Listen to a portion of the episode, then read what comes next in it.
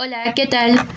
Qué bueno que me acompañas en este primer episodio de la serie Learning Together. Mi nombre es Marina Martínez y en este primer episodio platicaremos justamente sobre qué tipo de preguntas se pueden realizar a una persona que acabas de conocer y cómo se pueden utilizar.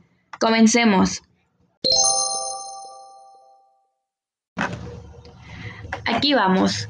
Pues bien, ¿Para qué realizar preguntas a alguien desconocido? La respuesta es muy fácil, para saber cosas sobre esa persona nueva.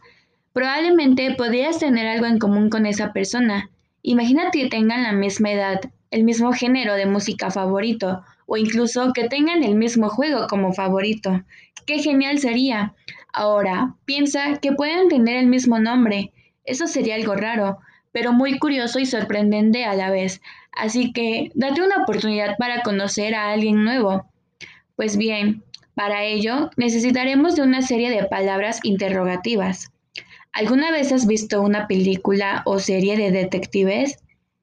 Sí, de esas en las que preguntan un sinfín de cuestiones. De ser así, me alegra mucho, ya que probablemente sepas las típicas qué, quién, cómo, cuándo, dónde, entre otras más.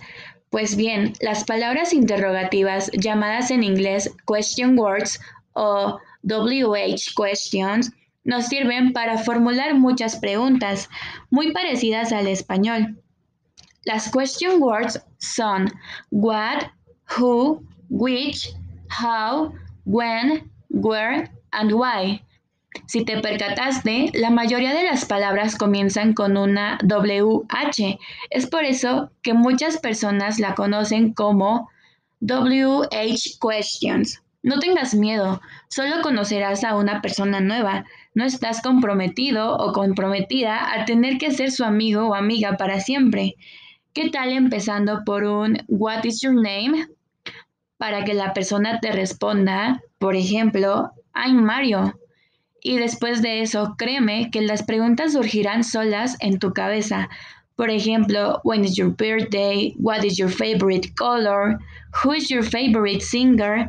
What is your favorite movie? How old are you? Where are you from? Where do you live? Why do you dress a black t-shirt? Which ice cream flavor is your favorite?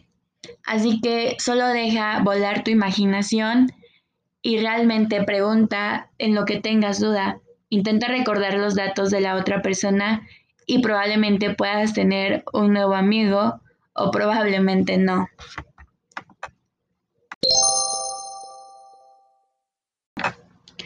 Qué bueno que me has acompañado en este primer episodio. Recuerda que encontrarás algunos enlaces en las notas del podcast hacia sitios de interés y recursos adicionales.